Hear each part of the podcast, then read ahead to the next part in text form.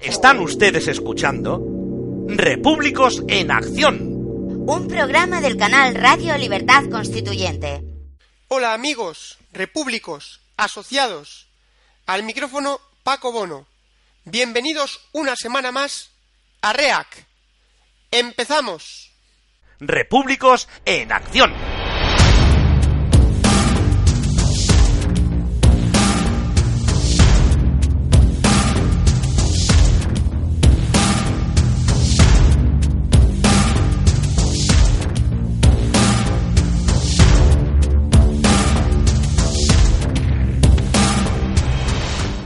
La molt honorable senyora Carme Forcadell.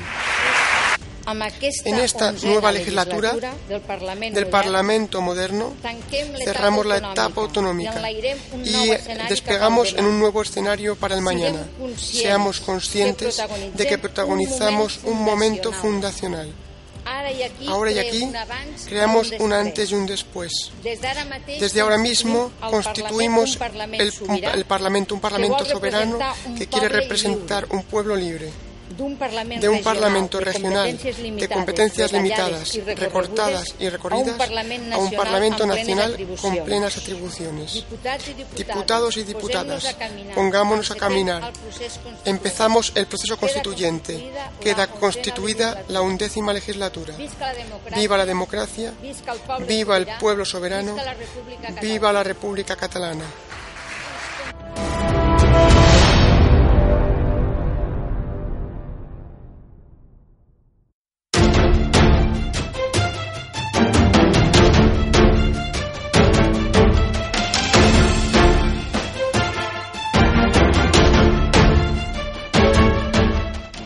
Amigos, lo han oído bien. Viva la República Catalana. ¿Qué más pruebas quiere el gobierno para actuar? Vamos a escuchar la reacción de Mariano Rajoy a este desafío de ruptura y destrucción no de la Constitución, no de las leyes, no, no, no, de algo superior, anterior, de la nación española, de España. El Gobierno y yo, que lo presido, tenemos encomendada constitucionalmente la labor de cumplir y hacer cumplir las leyes. Y por ello asumo la responsabilidad de liderar la respuesta del Estado ante el desafío planteado. Pero también entiendo que estamos ante un reto que compromete a todos los demócratas españoles, porque, como he dicho, estamos ante el anuncio deliberado de romper nuestra igualdad y liquidar nuestros derechos. ¿Habla usted de cumplir y hacer cumplir? ¿Dice usted que asume la responsabilidad de liderar? ¿Que asume? ¿Pero no es acaso usted el presidente del gobierno de España? ¿A un mes de las elecciones asume la responsabilidad? Un jefe de partido y de gobierno que no ha hecho nada en cuatro años, con mayoría absoluta, cuatro años, señor Rajoy, de ininterrumpido crecimiento del apoyo al independentismo en Cataluña. Responsabilidad de los demócratas, dice usted, pero mía, porque... Ah, que se refiere usted a que usted es demócrata. ¿Usted demócrata? ¿Pero acaso usted preside un sistema de poder en el que todos los españoles somos iguales ante la ley? No, porque en España hay una familia de inviolables. ¿Acaso los diputados son elegidos en distritos pequeños de forma uninominal? No, porque en España los diputados son elegidos por los jefes como usted, que los incluyen en las listas, en listas de partido y lo más importante que define a un demócrata. ¿Hay en España separación de poderes, separación de raíz entre el gobierno y los diputados? No. Así que, ¿de qué está usted hablando de demócratas? Habla usted de romper la igualdad, de liquidar los derechos. Claro, está usted preocupado porque lo que está pasando es que se está rompiendo la igualdad de los oligarcas y se están liquidando los derechos de los oligarcas porque están amenazando a España y ustedes juegan con eufemismos. Usted, que no toma las medidas que debe. Pero hay más, hay más, amigos. Vamos a seguir escuchando al presidente en funciones del gobierno de España. El Estado español, con todos sus recursos, que son muchos, con sus servicios jurídicos y con sus instituciones, tiene mecanismos sobrados para hacer frente con éxito a esta situación. En este aspecto, sí quiero decirles que he pedido a mis interlocutores que todos hagamos un ejercicio de confianza en los servicios del Estado y evitemos abrir debates estériles sobre estos asuntos, dado que en lo fundamental estamos de acuerdo. Bla, bla, bla. Servicios jurídicos, instituciones, mecanismos sobrados para hacer frente con éxito a esta situación. Si tiene usted mecanismos sobrados, díganoslos. ¿Qué mecanismos sobrados tiene? Porque se lo dijo el otro día don Antonio García Trevijano en Radio Libertad Constituyente. El único mecanismo que tiene usted ahora mismo para hacer frente a la situación se llama estado de excepción. Aplíquelo. Aplique el estado de excepción. Artículo 116.3 de su Constitución. ¿Confianza? Pero, ¿de qué está usted hablando? ¿Pero cómo vamos a confiar en usted? ¿Pero cómo vamos a confiar en alguien que ante una amenaza de ruptura de España, no, ante un hecho ya, que el Parlamento de Cataluña ha dicho que son una república, que Cataluña es una república, y usted responde reuniéndose, ay, con la casta, como, claro, ahora sí es casta, porque se ha reunido usted con sus posibles herederos.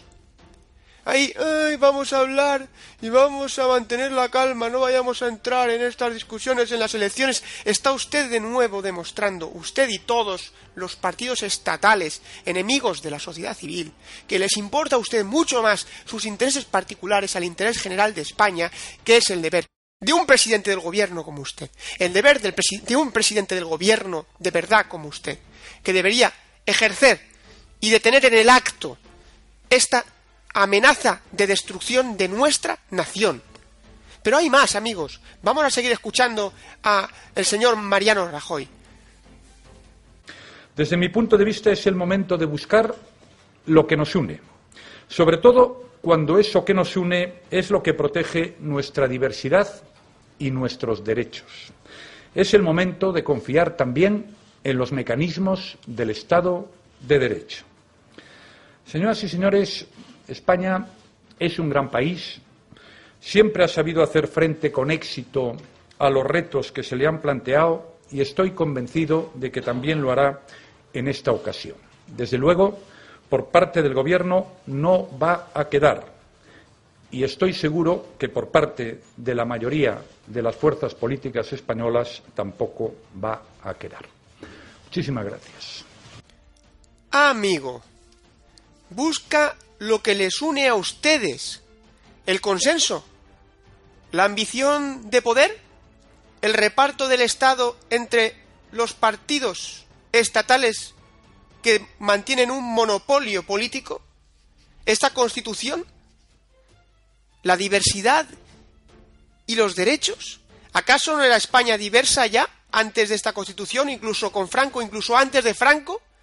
¿Es que España es diversa solo desde esta constitución? ¿Derechos? ¿Qué derechos? Derechos otorgados son los que garantiza esta constitución que no se cumple. Y que además es falsa, porque no separa los poderes. Mecanismos del Estado de Derecho. Habla usted de España como un gran país. Está usted adoptando el lenguaje de los nuevos oligarcas, ¿eh? Se está usted adaptando, ha cambiado usted el circulito, ha puesto un circulito en el emblema del PP y ahora también habla usted como Pablo Iglesias. Un gran país, una gran nación, atrévase usted a decirlo. Cobarde.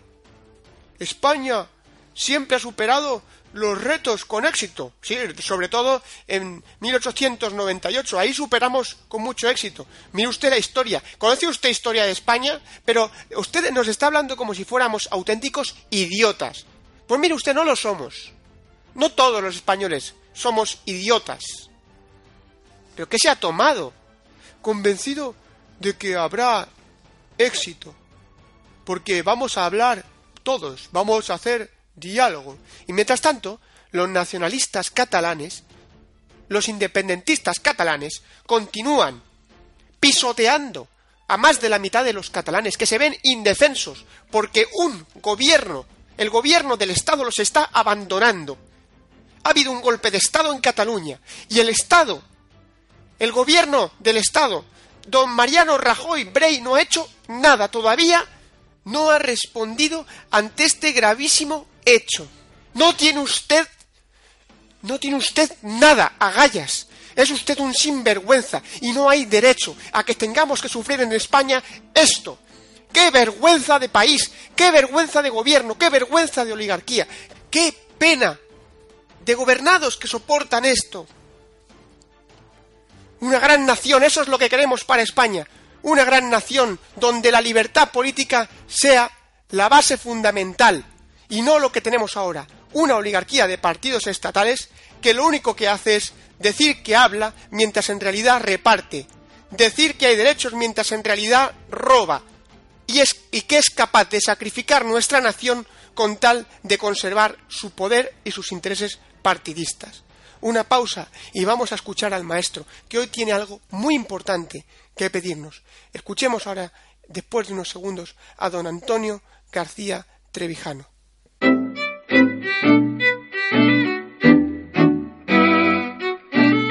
Trevijano en pocas palabras. Con don Antonio García Trevijano.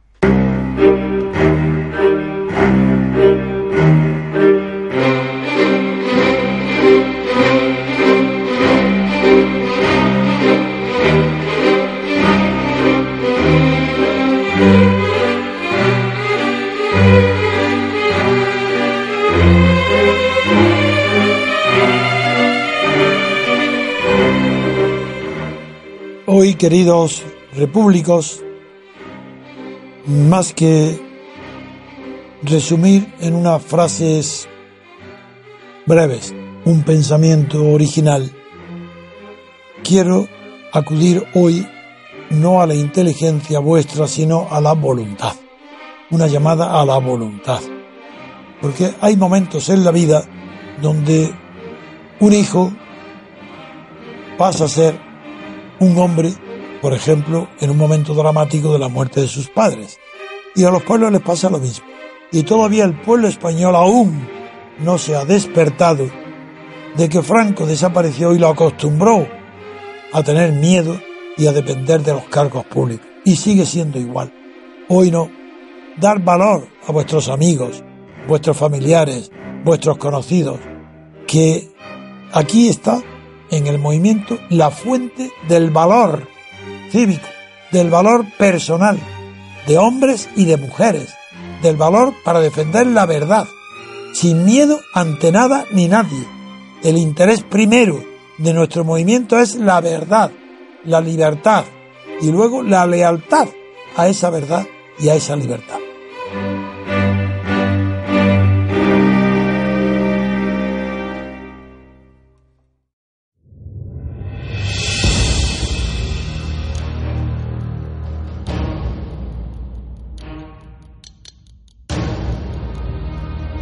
Teoría para la acción. Con Manu Ramos.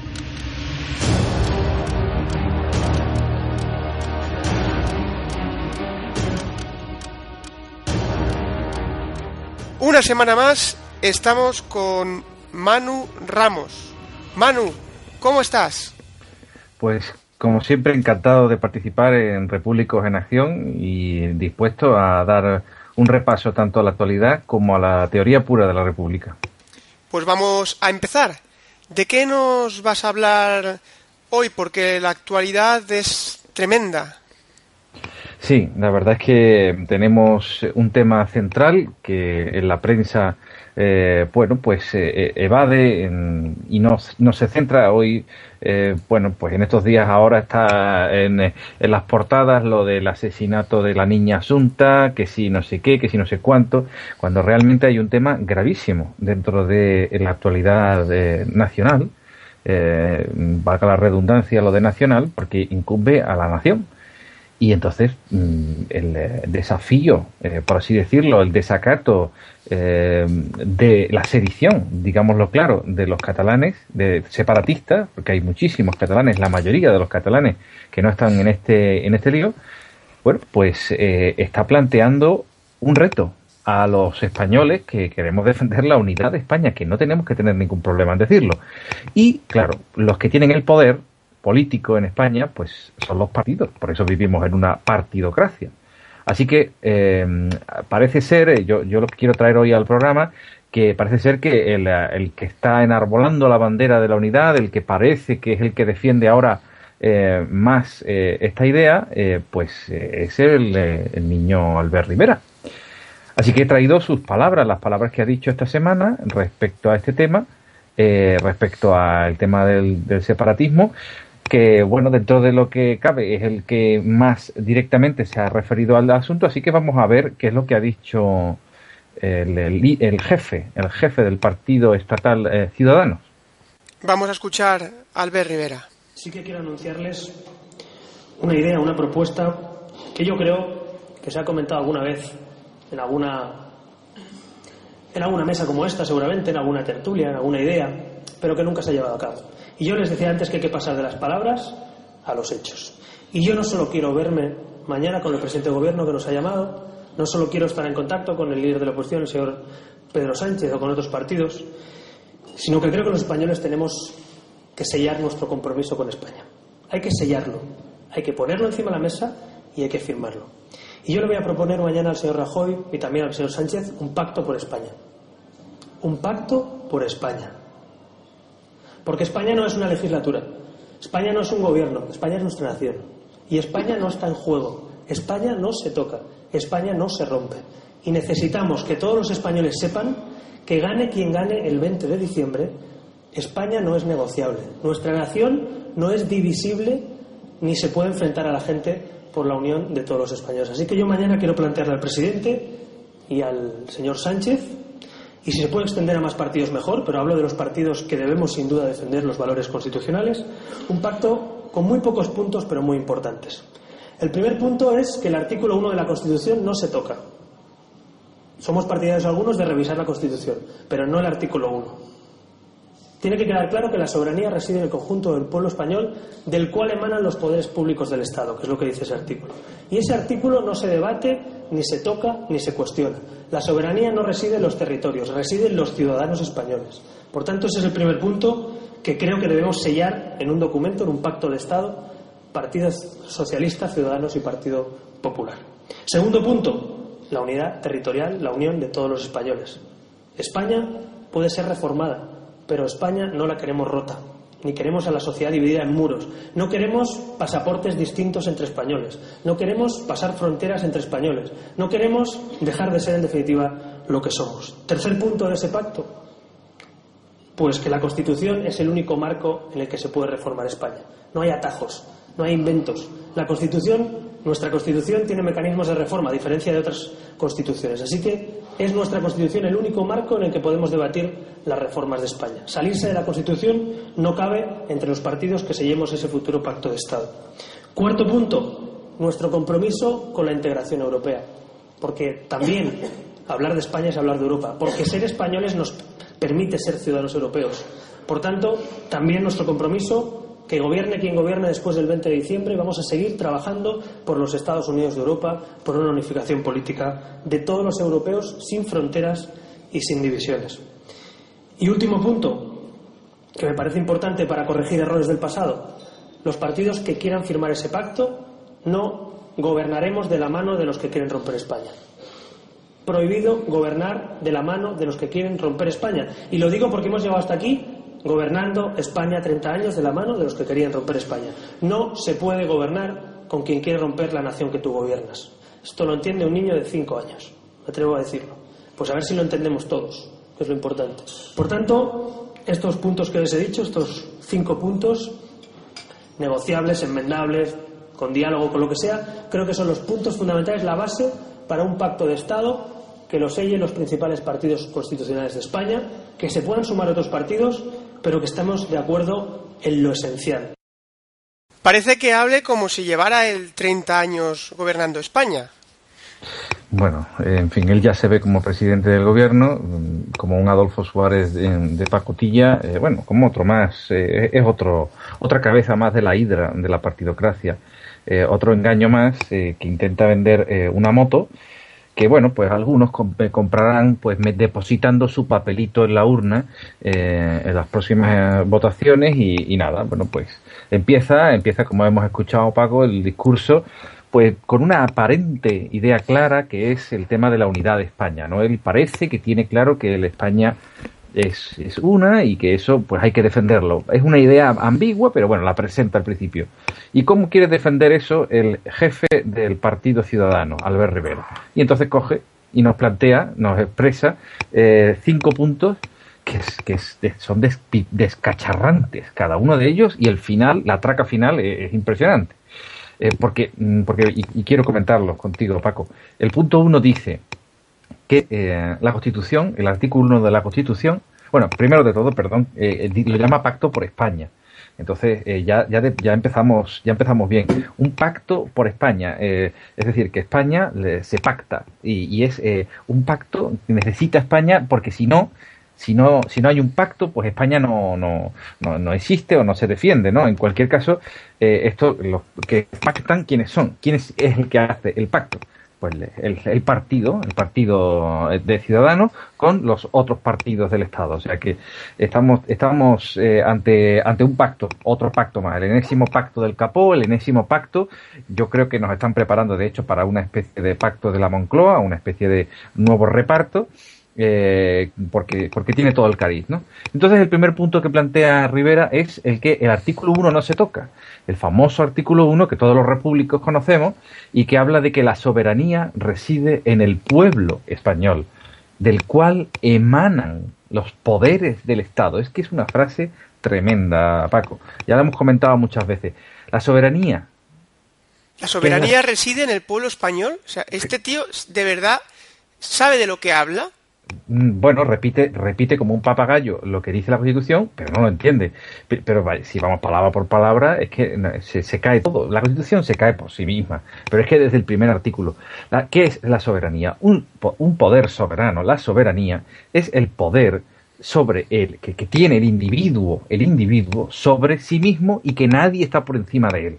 El, el eh, el, soberano, como ha explicado muchas veces el eh, don Antonio, es eh, bueno, era antiguamente el poder absoluto en el rey. Él, era el soberano y cuando él estaba, pues no existía nadie más que él. Y por eso, eh, donde está eh, el soberano, pues es el único poder, no hay nada por encima de él. Eso, con la Revolución Francesa, eso se ha disuelto. Ya no existe el concepto soberanía, que después lo analizaremos concretamente en el texto que he traído de la teoría pura de la República. Pero es que la, soberanía es un concepto muy ambiguo. ¿Cómo, quién, ¿Quién tiene de verdad la soberanía? ¿Y dónde está el pueblo español? ¿Podemos ir a hablar con José Antonio, pueblo español, hablar con él y decirle usted es el que manda? El pueblo español no es nadie, es una abstracción. Es la manera que tiene la partidocracia y la socialdemocracia de mm, diluir las palabras y los conceptos para que nadie pueda exigir responsabilidades a nadie es el concepto ese de pueblo español, que en realidad es nada más que el conjunto de ciudadanos. Pero, insisto, la soberanía es un concepto antiguo, se perdió con el antiguo régimen. Ya no existe nadie que sea soberano, porque no existe el concepto de poder absoluto. El absolutismo, en teoría, se, abolió. Así que eso de soberanía es un concepto que los repúblicos sabemos que está obsoleto. Pero bueno, además habla de que emana del pueblo español, que, es efectivamente una cuestión casi odorífera, eh, eh, bueno, de, olores, emana, el, eh, del pueblo emanan los poderes del Estado. ¿no? Es una cuestión tan metafísica, casi diría que religiosa, casi de fe completamente esto de la Constitución, que, efectivamente cada vez que escucho a uno de estos jefes de partido me parece como a, un sermoneador en un púlpito hablando de la palabra y el dogma de Dios. Es que habla unas palabras que ni los mismos metafísicos de, Bizancio eh, podrían superar. ¿no? los poderes del Estado emanan del pueblo. No hay manera de explicar eso. ¿no? Y, después habla, por supuesto, de que la soberanía, la soberanía no está en los territorios, sino en los ciudadanos.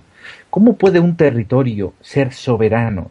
O sea, ¿cómo puede ser 50 metros cuadrados ser soberano? Es que es un concepto metafísico tan loco, tan absurdo, Y los ciudadanos, insisto, los ciudadanos, cuando ellos hablan, es que fíjate tú, cuando ellos hablan de los ciudadanos, son soberanos, en el fondo están haciendo el mecanismo de, a ver, los ciudadanos no son soberanos, porque en realidad lo que hacen ellos es darnos el poder a los partidos, que sí somos soberanos. Lo único que en España puede acercarse a la soberanía, dentro de lo que cabe, es al conjunto de jefes de, partido.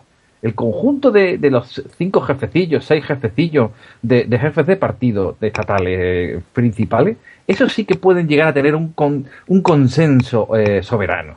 Y entonces ellos, él está hablando que la soberanía está en nosotros, en los partidos. Y entonces de eso no se toca. Entonces si tú estás intentando romper el club catalán separatista, lo que te vamos a es a echar del club. Es lo único que le estás diciendo Albert Rivera. Así que los partidos de Estado son los soberanos realmente. El partido estatal incrustado en el Estado que está viendo que a lo mejor eh, les desbarata el chiringuito. Imagínate a un tipo de Extremadura que es un partidócrata que dice, oye, que a lo mejor resulta que el chiringuito se nos reduce porque unos, unos catalanes quieren quitarnos parte del chiringuito. Pues eso es lo único que siente un partidócrata, ¿eh? no, no, no, no siente mucho más. Paso al punto 2. Vamos allá. él habla de unidad territorial pero al mismo tiempo habla de unidad de, los españoles, confunde el territorio con lo social. Es decir, habla de que, pero, pero que tiene que ver, la, primero la unidad territorial es la unidad eh, del Estado, que tiene que defender el Estado. Aquí, de hecho, la única soberanía que puede haber, repito, es la estatal, la que tiene el Estado para defender el poder fuerte y, que es el Estado, es el del Estado, es el que tiene el poder eh, eh, coercitivo, el poder de obligar a hacer las cosas. Y, es, y eso es el que tiene el poder, en todo caso, de defender su territorio. Estamos hablando del Estado, no de la nación. ¿eh? El monopolio de la violencia legal. Efectivamente, que ya lo, así lo decía Max Weber, ¿no? Y, y al, que al mismo tiempo confunde en las explicaciones con la unidad de, social. No queremos dejar de ser lo que somos ¿no? Es que, de verdad que parece una cosa religiosa, ¿no? no eh, en fin, no sé a qué se refiere cuando dice que no queremos dejar de ser lo que somos, eh, que insisto, es una cuestión casi metafísica, y, entiendo que en este punto confunde el territorio con la sociedad, con la identidad, con la nación, confunde todo para hablar de una unidad que ya no sé a qué se refiere, no sé a qué se refiere en el punto 2, porque la, unidad, la unidad territorial la tendrá que defender el Estado, pero después la unidad social la unidad. No, es que eso no, no, no, sé a qué se refiere. Supongo que estará una vez más confundiendo el Estado por la nación. Pero en fin, pasamos al punto 3. La Constitución dice es el único marco en el que se puede reformar España y aquí ya acabamos. Porque si ese es el límite, Alberto, que tienes para España, o sea, que si tú crees que la Constitución es el único marco en el que tú te vas a mover, estás podrido y estás acabado.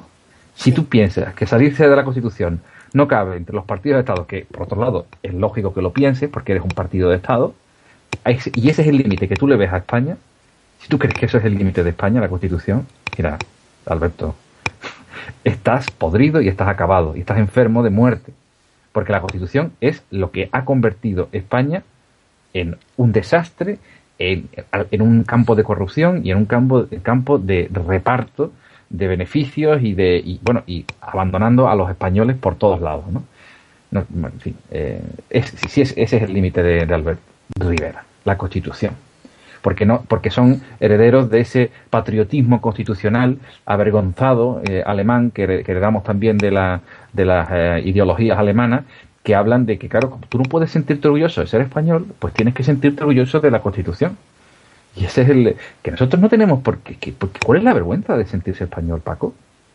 No sé, ¿por qué me tengo, por qué me tengo que sentir yo, por qué me tengo que avergonzar de sentirme español? Pero ¿cómo hemos aceptado? Pero ¿quién tiene derecho a destruir una nación de 500 años? Además, pero ¿por qué tenemos que sentirnos avergonzados de ser españoles y de pertenecer a esta nación? Bien, es verdad que como toda nación, pues habrá cometido sus, sus pecados, pero es que son 500 años de historia. La historia hay que verla, hay que estudiarla en su momento. Pero es lamentable. Pero ¿quién tiene derecho a destruir esta nación? ¿Pero quién les está dando a esta gentuza el derecho? Y empezando, como tú has dicho bien, por Albert Rivera, porque él es responsable, porque está diciendo que la nación, está diciendo que España es una cuestión de voluntad. es muy cretino. Y encima estás defendiendo que la Constitución española, como tú bien dices, que es el caballo de Troya de la oligarquía, el caballo de Troya del nacionalismo es la Constitución de 1978. El peor enemigo de España es la Constitución de 1978. A ver si se entera el cretino este. De verdad es que, perdona que me ponga así, pero es que estoy escuchándote disfrutando mucho de tu análisis, de tu exposición, pero según vas hablando, según vas avanzando... Te vas calentando. Claro, es que es, que es normal, es que no me digas tú bien que no es para calentarse. Hombre, pues yo intento conservar la calma, pero desde luego que eh, escojo precisamente el discurso de Albert Rivera porque parece ser, porque a algunas personas ingenuas, unas personas un poco doctas, eh, puede parecerles por las palabras más o menos que escucha, que, que, Albert Rivera sí, que defiende España, que Albert Rivera no vea, pero es que precisamente lo que está diciendo es la clave, como tú bien dices, el caballo de Troya es, eh, es la propia enfermedad la que, la que se está inoculando en el cuerpo eh, podrido ya de por sí. Eh, entonces estos puntos son, pues nada, más virus, más, más caballos de Troya, más palabras vacías y podridas que hacen que siga la podredumbre en toda eh, la clase política española. Eh, vamos a pasar al punto cuarto porque habla de una cosa que la pasó tangencialmente, porque yo creo que es una ocurrencia de alguien que en el equipo de, de, Pablo, Iglesias, uy, que los confundo, ha sido un lapsus, ¿eh? esto habría que, algún psicoanalista tendría algo que decir. el, Albert Rivera, en su equipo, seguro que le ha dicho, bueno, y mete de la, lo de la Unión Europea. Entonces, en el punto cuarto dice compromiso con la integración europea. ¿Habrá, ¿Qué tendrá que ver? ¿Qué tendrá que ver si es un problema territorial de España? Que ahora va a tener que venir Juncker o tener que venir eh, Martin Schulz a, decirnos qué es lo que tenemos que hacer los españoles con España. Pero, yo no. no la, integración, pues, pues, muy bien que tú quieras apostar por eso, por los Estados Unidos de Europa, según dices tú.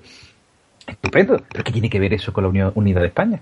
Yo, yo, de verdad que no lo entiendo. Pero paso porque es otra ocurrencia más socialdemócrata de estos equipos es que mejor que sean cinco puntos que no que cuatro, porque queda mejor para la venta. Esto es así. Esto, de verdad que piensen ustedes que los partidos políticos funcionan así. Pon cinco mejor que cuatro, porque cuatro y cinco y levantan la mano y que se vean la mano abierta. La mano abierta quiere decir, ya está. O sea, no tiene ningún sentido de que sean cinco, cuatro, en fin. Eh, paso del punto cuatro Y el punto cinco ya habla de no pactar eh, eh, un gobierno con quien quiere romper España. Bien, mira, mm, Alberto, las, propias palabras de pactar un gobierno, eh, ya a mí como demócrata me, apabullan. Los gobiernos no se pactan. O ganas por mayoría absoluta o no ganas por mayoría absoluta. A mí nada más que los gobiernos, a mí un partido de fútbol que se juega, termina el partido, nos vamos todos para casa y ahora se reúnen unos señores en una mesa a ver quién ha ganado. Pero vamos a ver, que no, señores, que la, que la democracia la representación exige mayoría absoluta. Y, con, y estos pactos, esta proporción, el sistema proporcional, esto de... A mí me parece muy bien que tú no quieras hablar, que no quieras hacer lo que quieras con otros eh, representantes, si es que hubiera representantes en España. Pero eh, nada más que la idea de no pactar un gobierno, pero que los gobiernos no se pactan. Esto de yo ojalá arramblara con todos los gobiernos pactados, porque no hacen más que, bueno, eh, mira el el horror que le tienen a, los, gobiernos de coalición en Inglaterra y como saben ellos que tienen esa inteligencia eh, respecto a la representatividad, que eso es mm, malo, eso es malo. En España de verdad aceptamos este tipo de, este sistema eh, electoral eh, y este sistema que hace que se forme esta casta política al margen completamente de lo, de, de lo que quieren los ciudadanos, que bueno, pues él dice que no pactará con quien quiere romper España. Por ahora, Albert, por ahora es que tú no tienes nada, no tienes ninguna credibilidad, no puedes tener un partido estatal ninguna credibilidad, porque tú lo que vas a defender es el Estado, el Estado que te dé beneficios a ti. O sea que yo, no sé, yo no, y además tú estás con Susana Díaz, eh, tu partido está con Susana Díaz en, Andalucía y después estás con... ¿Cómo se puede fiar alguien de ti? Que es que esa es otra, sí, esa es otra. bueno, claro, por eso digo que, que ¿quién se puede fiar de ninguno de los puntos que ha dicho? Pero bueno, porque además, y ya termino el repaso, terminas tú mismo, Alberto, traicionándote. Dices, bueno, estos puntos son negociables, enmendables, dialogables. O sea, estos son mis principios y si no los quiere, tengo otros. O sea, tú acabas de enumerar muy serio, muy convencido, cinco puntos. Y ahora terminas diciendo, no, bueno, esto es negociable, esto es enmendable. Pero ¿cómo se puede creer nadie nada de lo que dice ningún político en España, por favor? Yo, yo realmente es que, yo, en fin, yo me acudo a la teoría pura de la República. Eh, em, vamos a sanar las heridas. Y vamos, y vamos efectivamente a sanar las heridas. Pondremos, como siempre, la, referencia en, eh, en, los textos que acompañan al, al podcast, eh, concretamente. pero esto es del libro, esto es del libro tercero, ¿no?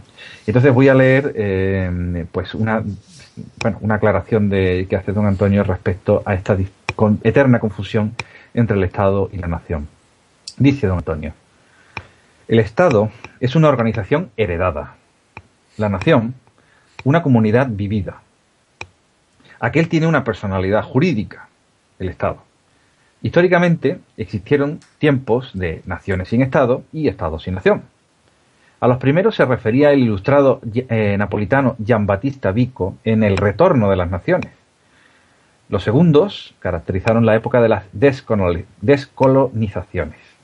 El hecho nacional, la, comunidad nativa, eh, tiende a buscar personalidad diferenciadora personalizándose en un Estado propio.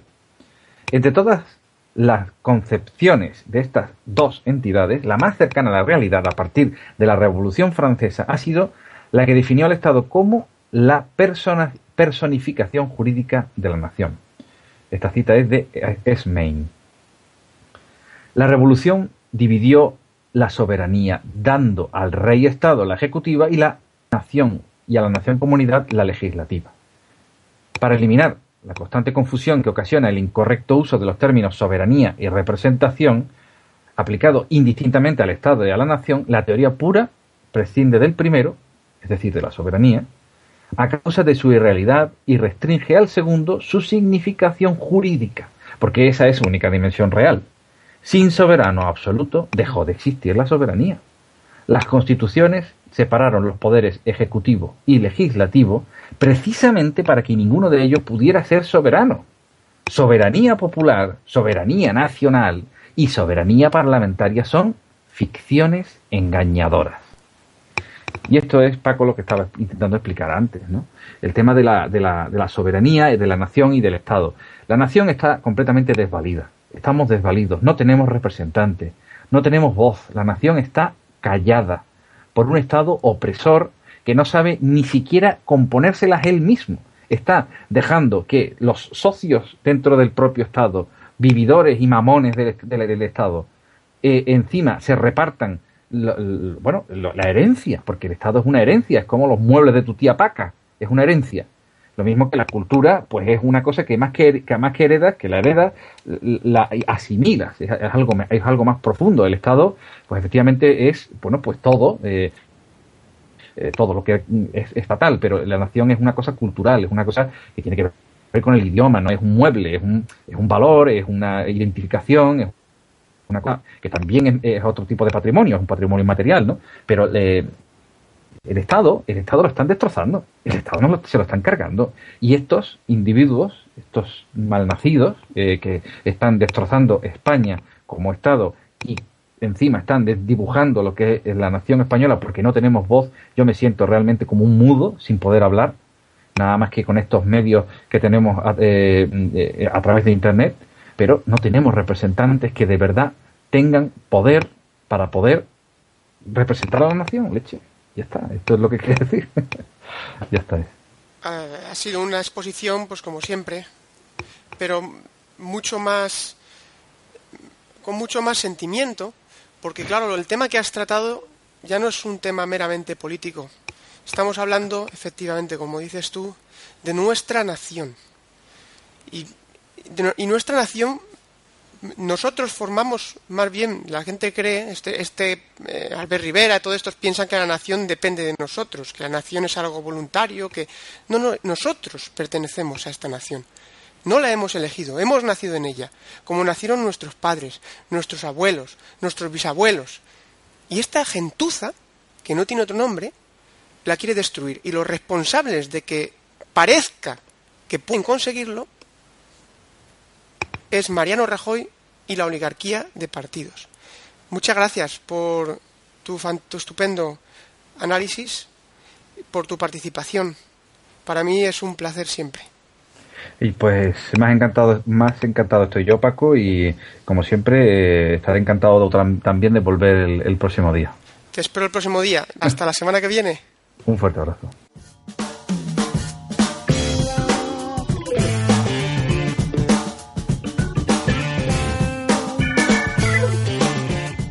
Están ustedes escuchando Repúblicos en Acción, un programa del canal Radio Libertad Constituyente.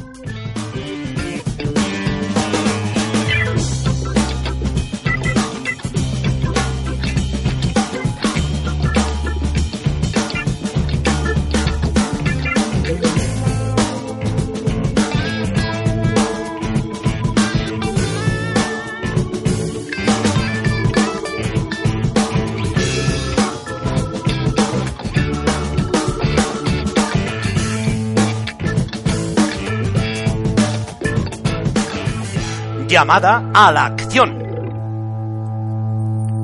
Esta semana la llamada a la acción se la hacemos a Rubén Gisbert, que ya sabéis que está en el Consejo de Gerencia del MCRC y se ocupa de la programación de Libertad Constituyente Televisión. Rubén Gisbert, además, es especialista en comunicación.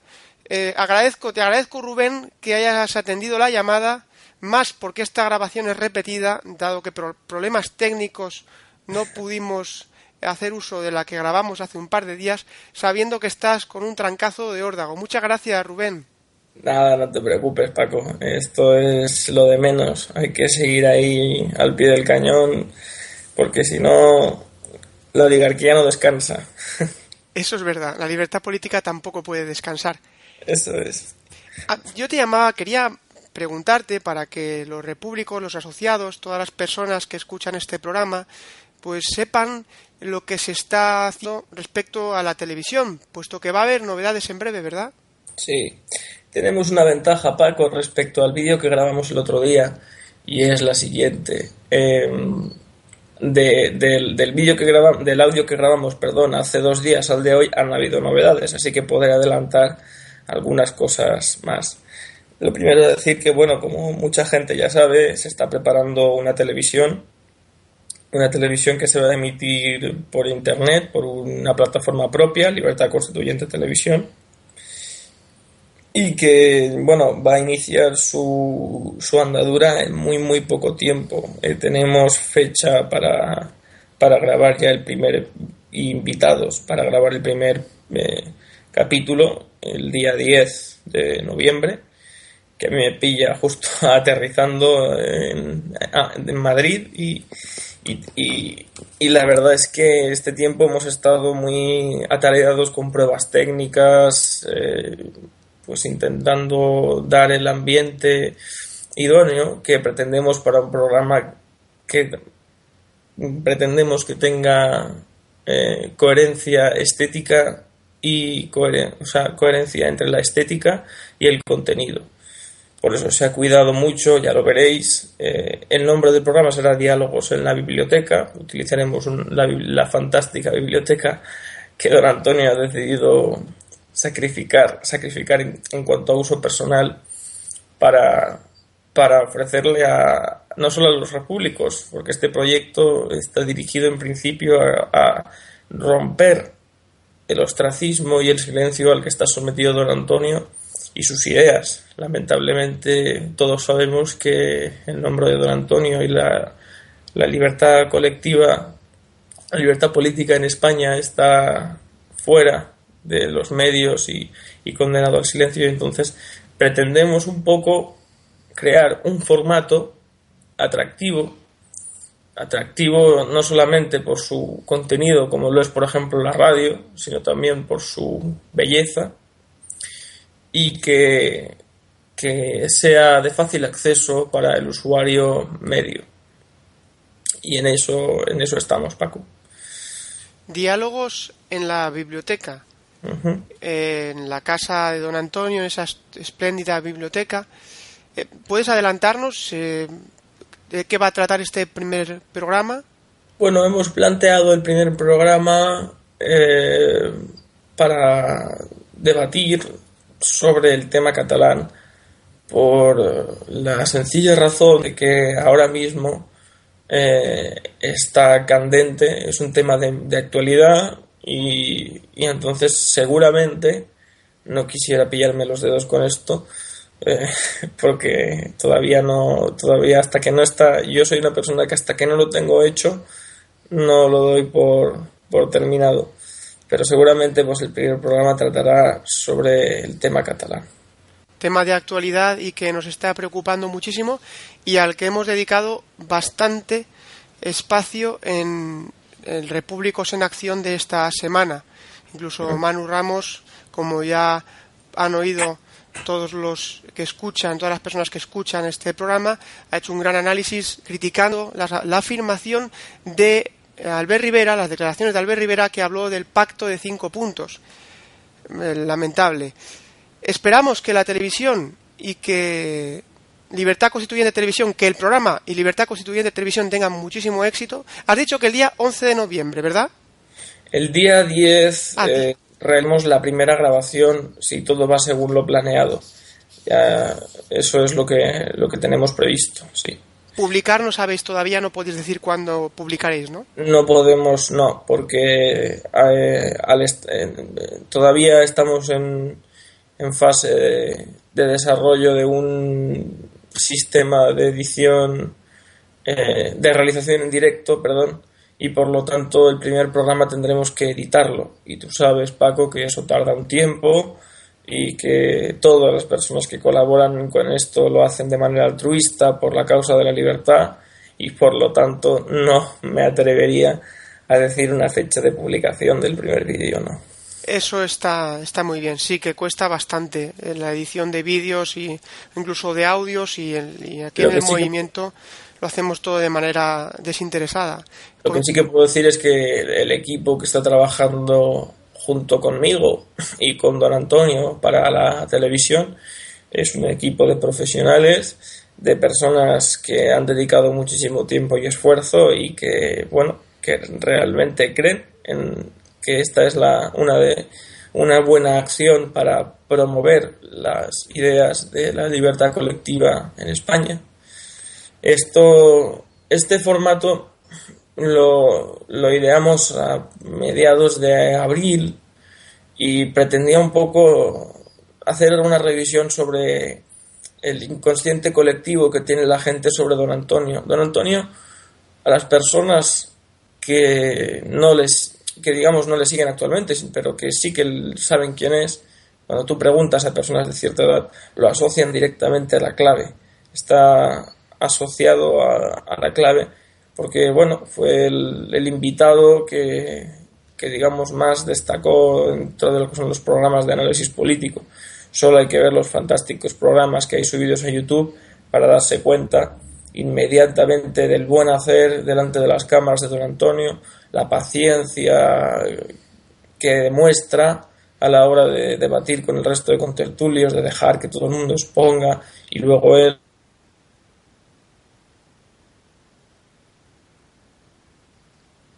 Con 17, 18 años en un programa de la clave que había sido subido a YouTube y automáticamente me quedé fascinado que yo ya entonces empezaba a estar en mí la curiosidad por el uso del lenguaje, por, eh, bueno, toda las, la actividad a la que me dedico ahora, me quedé fascinado no solamente por el carisma personal que, mm, digamos, destellaba don Antonio, sino por el, el, saber hacer y el dominio en el uso de las palabras y de los términos de manera tan precisa y tan elegante como lo hacía en el programa de la clave. Y es natural, por, extensión, que la mayoría de, televidentes quedaran igualmente fascinados en su día y que esto, bueno, fuera interpretado con, por, la oligarquía como un síntoma de peligro. Y por eso, pues, también cesaron las apariciones y cesó la clave. Con esto decir que no pretendemos reproducir ni mucho menos la clave. Esto no tiene nada que ver ya veréis el formato es diferente, es más parecido a una conversación, eh, más, eh, bueno, mm, estéticamente por supuesto no tiene en absoluto nada que ver.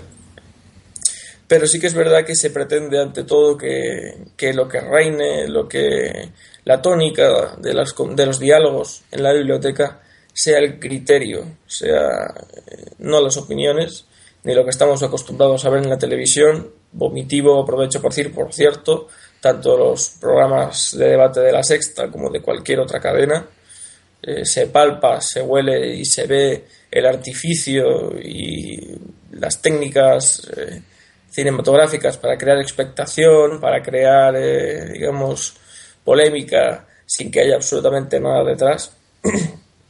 Perdón. Y nosotros pretendemos crear algo que huya de todo esto.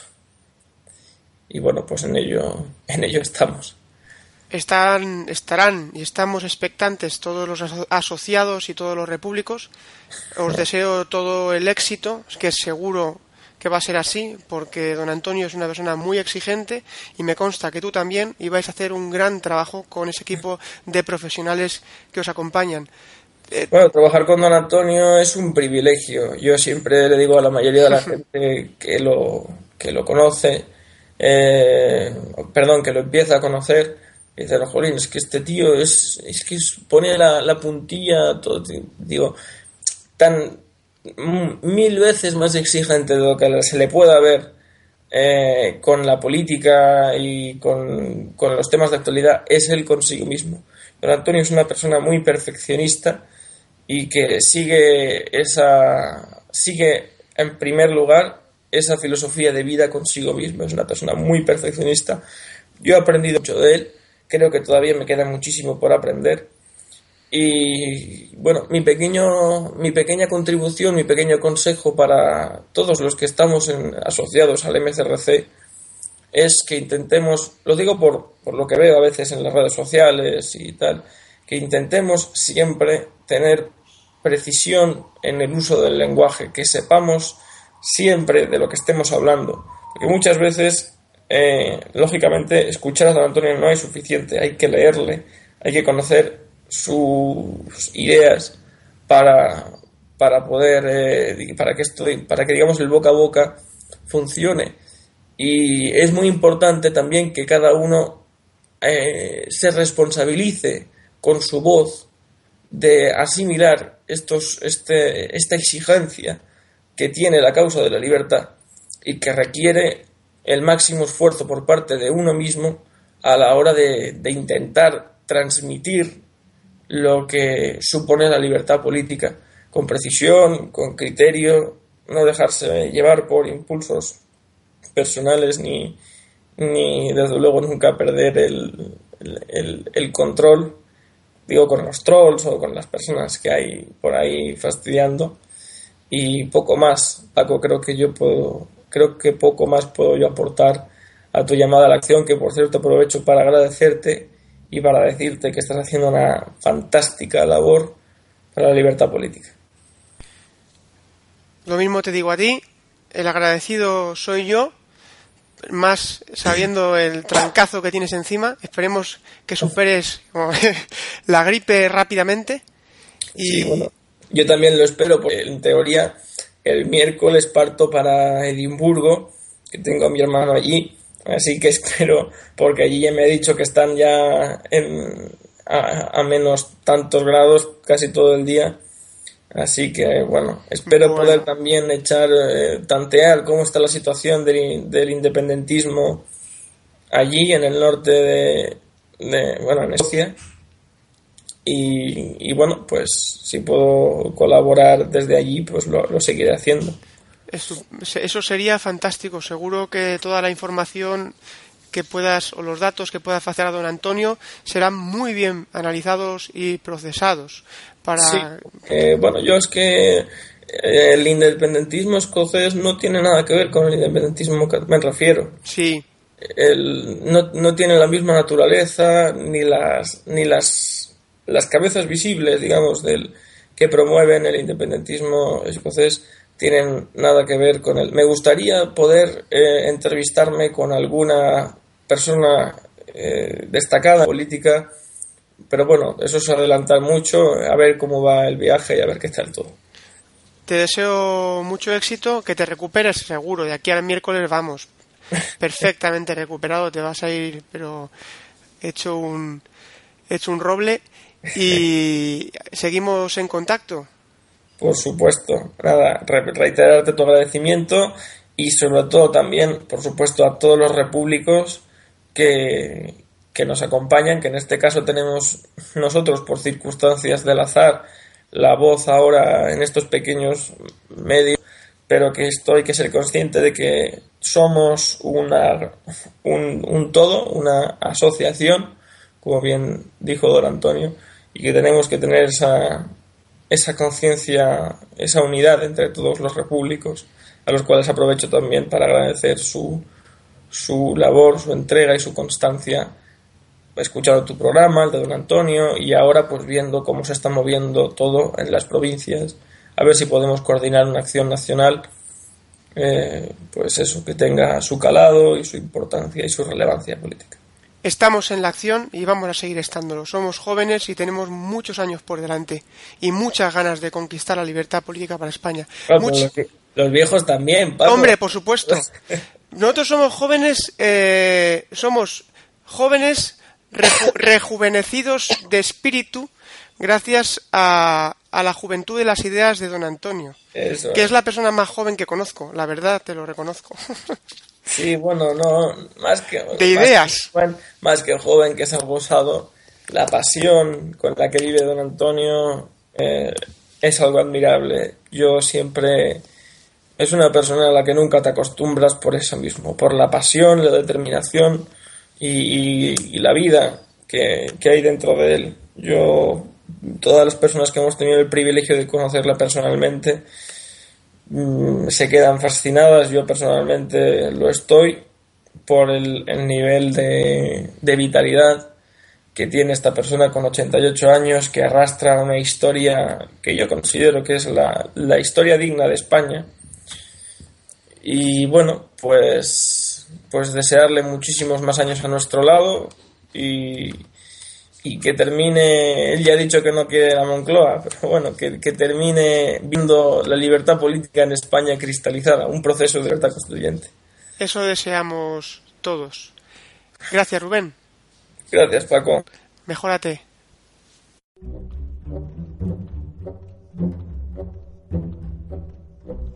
El buscador de la verdad con Alfredo Alonso.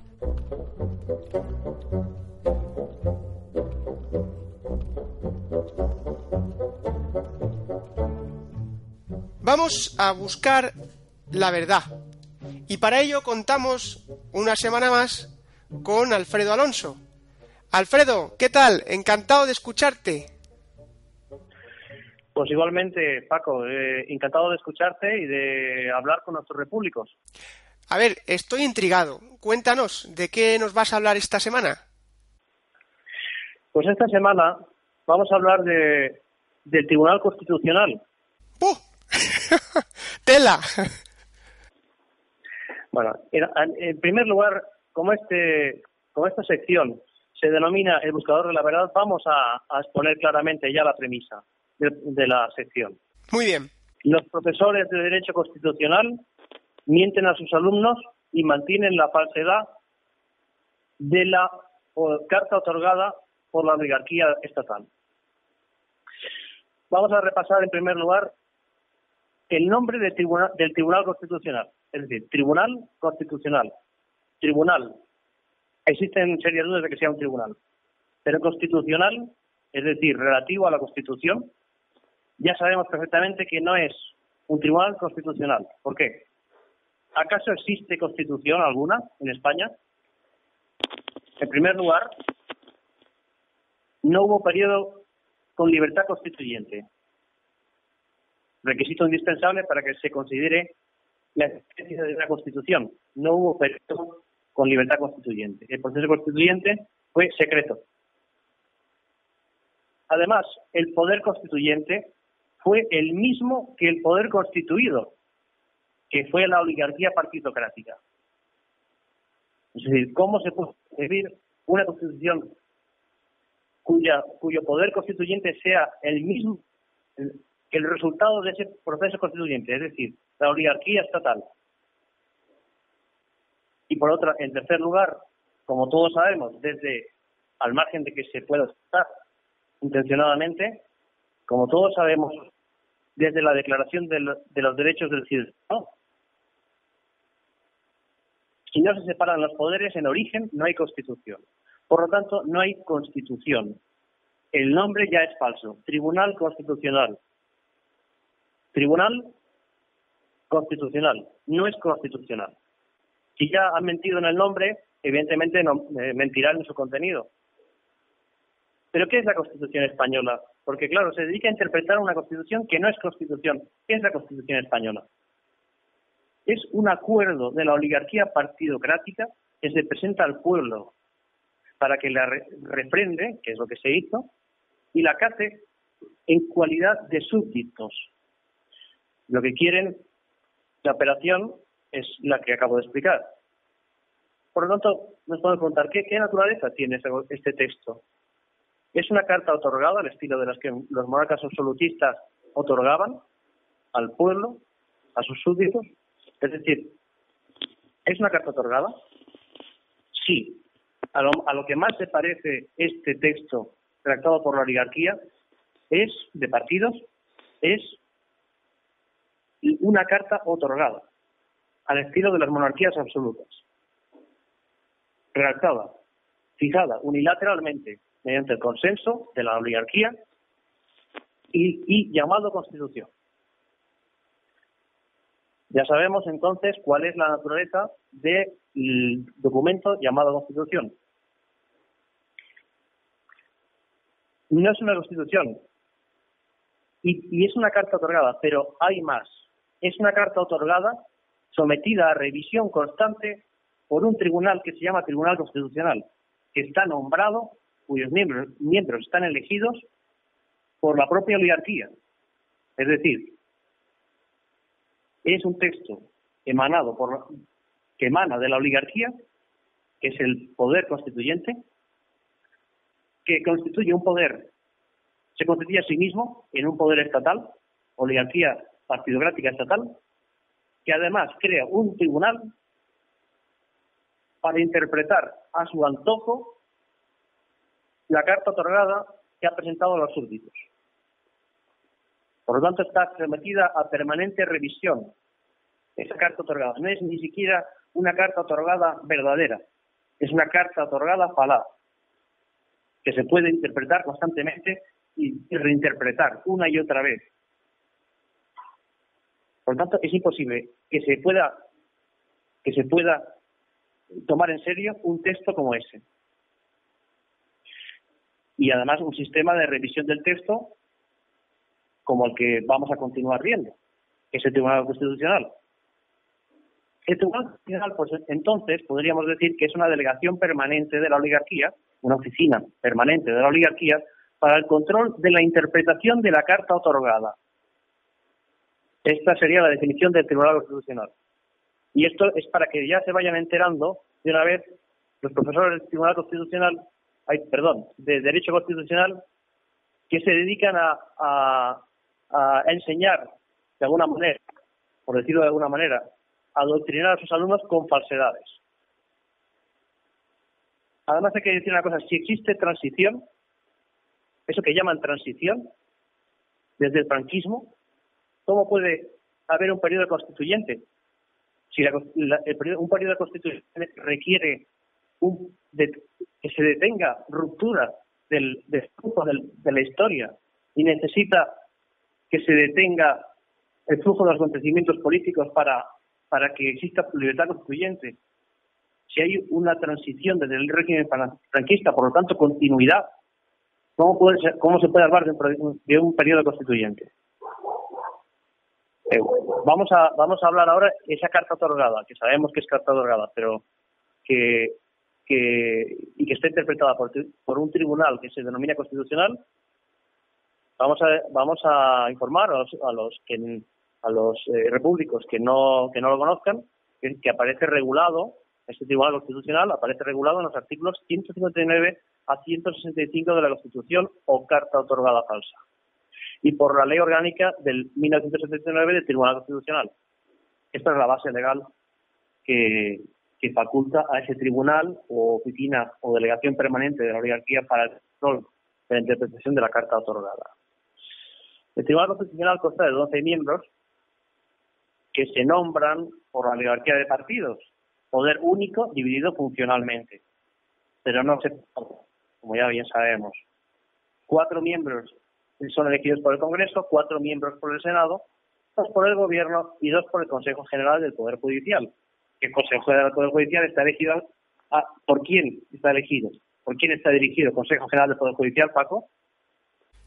Hombre, por el Gobierno, ¿no? bueno, por el poder único. Por el poder único. Por el gobierno de la oligarquía de partidos. Al, final lo que dices tú, por la oligarquía de partidos. Exacto. Por tanto, si cuatro por el Congreso, cuatro están elegidos por el Senado, dos por el Gobierno y dos por el Consejo General del Poder Judicial, por esos doce miembros del Tribunal Constitucional, ¿por quién están elegidos? Por el único poder que existe, el poder heredero del poder franquista. La oligarquía, claro. Claro. Por lo tanto, hay una falsa apariencia de separación de poderes. Otra falsedad.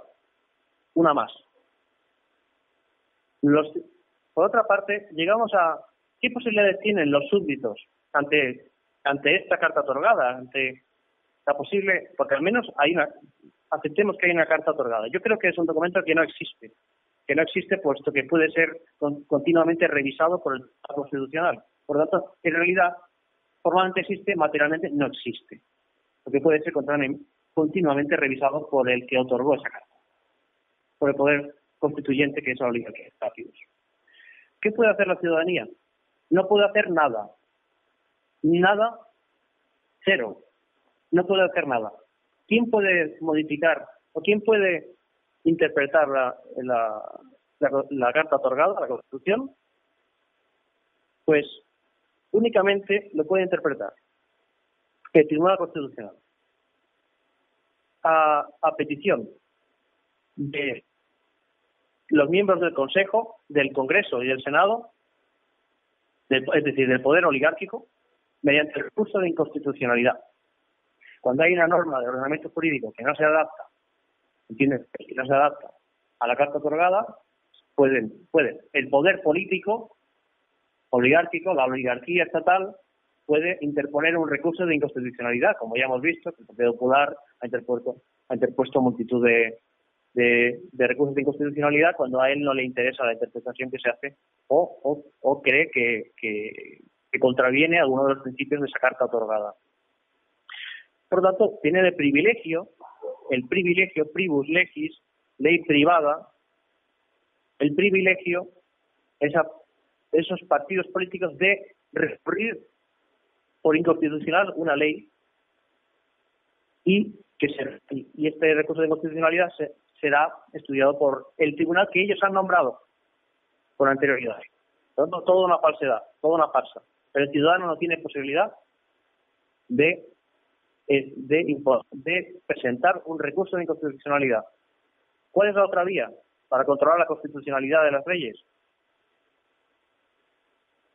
La cuestión de, inconstitucionalidad, que la, pueden, que la pueden presentar los jueces en el curso de un procedimiento, pero no pueden aplicar o no aplicar las leyes que, que, que, colapse, que, que, se enfrenten o que transgredan el orden constitucionalidad constitucional. No, no, no. Los jueces solo pueden sugerir, presentar una cuestión de inconstitucionalidad al Tribunal Constitucional. Solo pueden sugerir, a expensas de que el Tribunal Constitucional decida una cosa u otra. El Tribunal Constitucional, es decir, la oligarquía. Por lo tanto, ahí, aquí se acaban, además, aquí se acaban las vías de, eh, eh, control de la interpretación de la Constitución. Aquí se acaban las vías. Es decir, o es recurso de inconstitucionalidad o cuestión de inconstitucionalidad.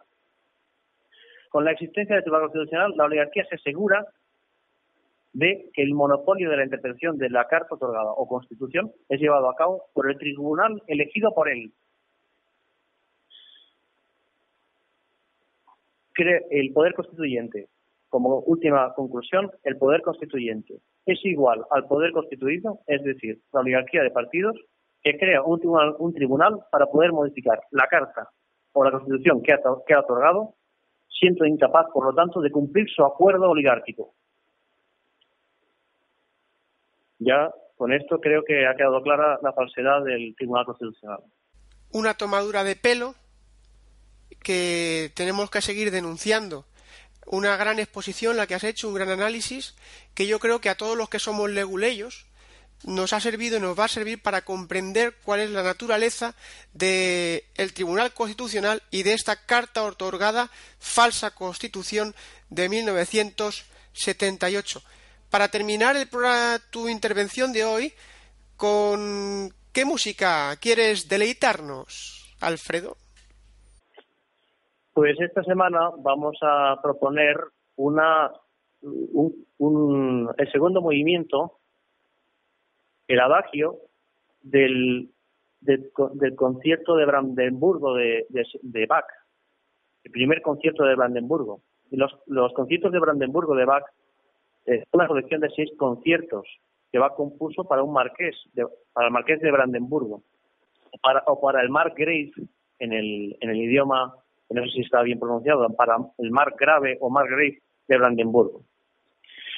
Eh, se lo presentó en el 1721, es una obra barroca, y vamos a escuchar el segundo movimiento adagio, es decir, lento, lento, eh, eh, em, melancólico, del concierto de Brandenburgo número uno. Pues despedimos tu sección de hoy con Bach. Gracias una semana más, Alfredo, y nos vemos la semana que viene. Bueno, nos oímos. Muy bien, Paco. Encantado de hablar contigo y encantado de tener la oportunidad de exponer estas cuestiones a los repúblicos. El gusto es nuestro y mío particularmente. Nos escuchamos, Alfredo. Hasta la semana que viene.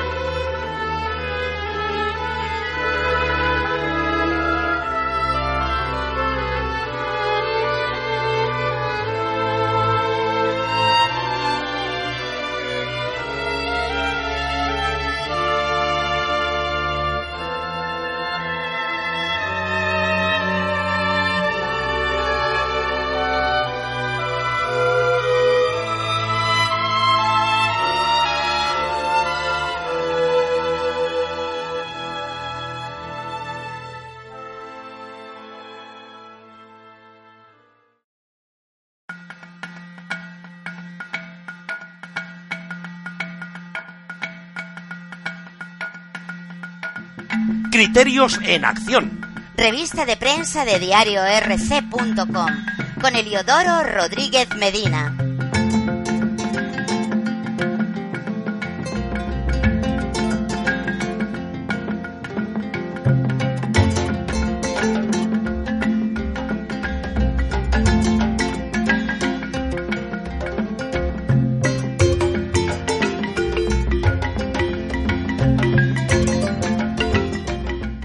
Criterios en acción. Vamos a hacer un repaso a los artículos de nuestro querido diario español de la República Constitucional, diariorc.com. Y como todas las semanas, contamos con nuestro amigo repúblico asociado del MCRC Canarias, Eliodoro Rodríguez Medina. ¿Cómo estás, Eliodoro? Encantado de saludarte. Muy bien, don Paco, pues ya sabes, pues mm, en fin, bien, pasando un día muy agradable, terminando el estudio del, de los artículos desde el domingo pasado. Entonces, pues mira, muy bien, contento de estar contigo, como siempre. Estamos deseando escuchar el resumen y tu síntesis para animar a todos aquellos que no han leído los artículos, a ver si así conseguimos que el diario sea mucho más visitado y los artículos mucho más leídos y compartidos por todos. Empezamos entonces, si te parece, por el domingo, ¿verdad? Vamos con el domingo 25 del 10 del 2015, un, eh, un artículo escrito, escrito por doña Rosa Amor del Olmos, titulado San Anselmo hoy. Nada, tres frases es lo que quiero destacar simplemente del artículo y así vamos también por cuestión de tiempo mm, apurando todo. Eh, resumo diciendo, este artículo es interesante para adentrarse en las referencias y, hace un y hacer un estudio filosófico y teológico sobre el tema que trata. Es un artículo interesante para aquel que quiera profundizar en los aspectos de la fe. Muy bien. Pues recomendamos la lectura entonces de San Anselmo, San Anselmo Hoy, de Rosa Amor, de Doña Rosa Amor del Olmo. El lunes 26, ¿qué tenemos? El lunes 26 tenemos a Jesús Murciego que nos escribe Einheit, el día de la unidad alemana. Y bueno, eh, reseñar que Jesús, la misma, reseña Jesús la misma pasividad, pasividad del pueblo alemán a cualquier régimen que le contente. En palabras de don, Antonio, de don Antonio, Alemania es una partidocracia, pero mejor organizada. Es cierto, son más eficientes por cultura y valor al trabajo que otros países en el ensayo El arte de amar de Eric Fromm define claramente el estado de separatidad de la voluntad del pueblo alemán entonces y ahora. Y este es un poco el resumen conclusión del artículo de Jesús Murciego. Tenemos otro artículo también el lunes 26. La recuperación con empleo basura es imposible, lunes 26 de don Roberto Centeno. Con eh, resumo que Roberto hace un diagnóstico bueno de la España actual en cuestiones económicas habla correctamente al denunciar que vivimos en un estado de partido y hace análisis del fracaso y la mentira del gobierno actual partidocrático. Sin embargo, en la conclusión de su escrito, desde mi punto de vista, no deja claro que no hay que apelar al voto para sustituir a unos ineficaces por otros menos, sino que hay que apelar a la abstención. Don Roberto nos hace análisis económicos muy certeros, sin embargo, no deja clara la postura a seguir para solucionarlo. Para eso tenemos a don Antonio García Trevijano. Eso es. Martes 27, Agonía y Reformismo. Nuestro querido amigo Pedro Manuel González. Cuéntame. Pues en Agonía y Reformismo, don Pedro, eh, voy a destacar una frase.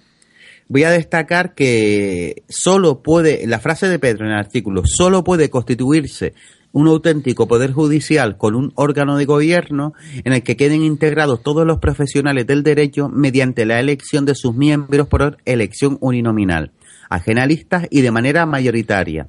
Entre ese mismo censo electoral universalizado dentro del mundo de la justicia en su integridad, desde agentes y oficiales hasta magistrados. Aquí Pedro, en el artículo, en esas frases que yo destaco, ridiculiza al partido UPyD como reformista de la partidocracia, y aclara con una frase el resumen interesante de la independencia del Poder Judicial. UPyD, ¿cómo, va, ¿cómo no va a fracasar un partido que abandera la lucha contra la corrupción dentro de un régimen cuya corrupción es claro que no es que no es que la corrupción sea mm. sistemática es que como dijo don Antonio es hasta sistémica. Claro es que es pertenece es que es así pertenece al sistema corrupto que, que estamos viviendo de ahí viene el fracaso de UPyD, claro. Claro, es decir, ellos pues eh, demandaron, ¿no? Lo que dijeron que habían demandado todo el proceso secesionista además y demás. Bueno, no eh, fracasarán porque dentro porque no tienen coherencia, no hay una coherencia lógica. No puedes denunciar a tu jefe cuando tú eres colaborador necesario de tu jefe. Entonces, ese es mi punto de vista. Muy bien, miércoles 28 Miércoles 28, título Menos hipocresía de don Raúl Sejudo González. Mm, simplemente digo que es un maravilloso artículo donde destaco y alabo la capacidad de decir no, sin aspaviento. No es no. La socialdemocracia, para esconder su frecuencia, inculca los rodeos que menciona el autor para no ir al grano. No es no, y por eso, como yo soy un hombre positivo, sí es sí.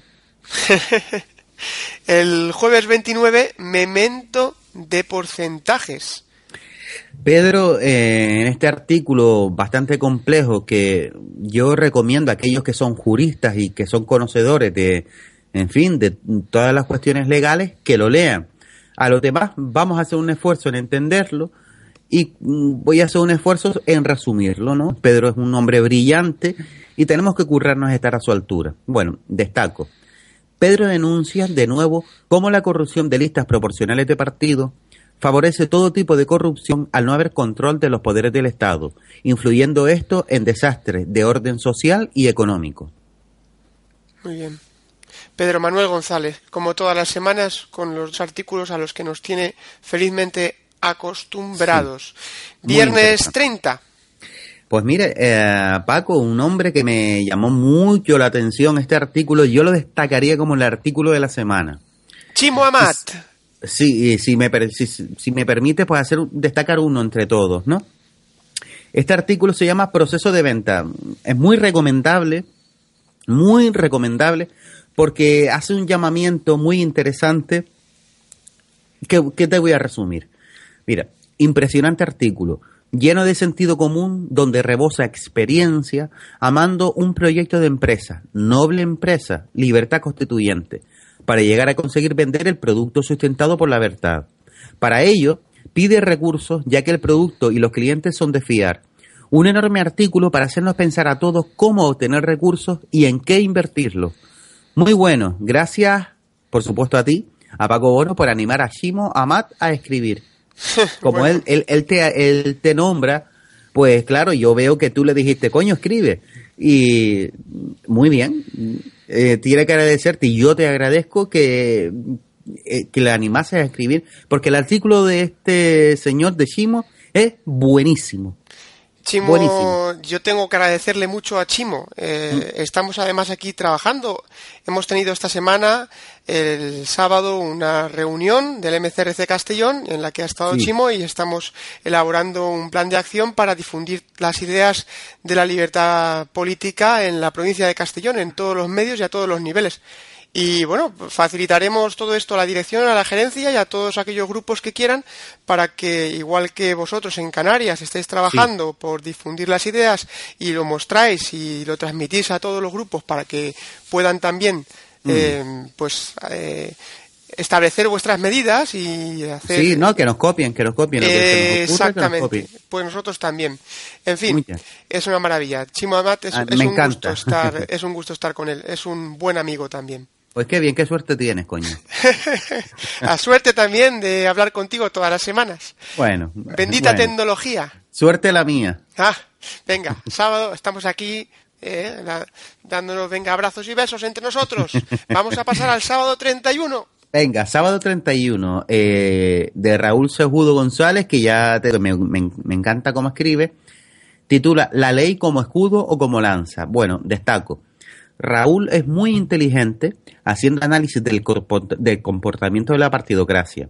De forma sencilla nos explica que las leyes a espaldas del legislativo, de donde naturalmente han de emanar las leyes, el ejecutivo las hace valer solo para el beneficio de colocados de los propios, para estar seguros en la poltrona y seguir teniendo prebenda. Muy buen artículo que desmonta claramente que en España no hay igualdad de todos ante la ley y tampoco democracia. Y esto es todo por esta semana. No está nada mal. Eh... Sí, no, muy interesante, muy, bien además para todos los gustos, aquellos que prefieran hacer estudios históricos o de la fe, muy bien, aquellos que nos gusta más la acción directa y real, muy bien, aquellos que además nos gusta la seducción intelectual, pues nos encanta. Ofrece mucha variedad y es un medio que hay que difundir, lo volvemos a, volvemos a mm. decirlo, insistimos a todos los repúblicos y asociados o todos los oyentes en general que escuchan este programa, a quienes aprovecho, ya que estoy hablando contigo y esta es la última sección de, este programa, eh, para agradecer que eh, la fidelidad y el seguimiento, porque estamos creciendo semana a semana en audiencia. Sí. Muy bien, don Paco. Un, abrazo, abrazo. Otro.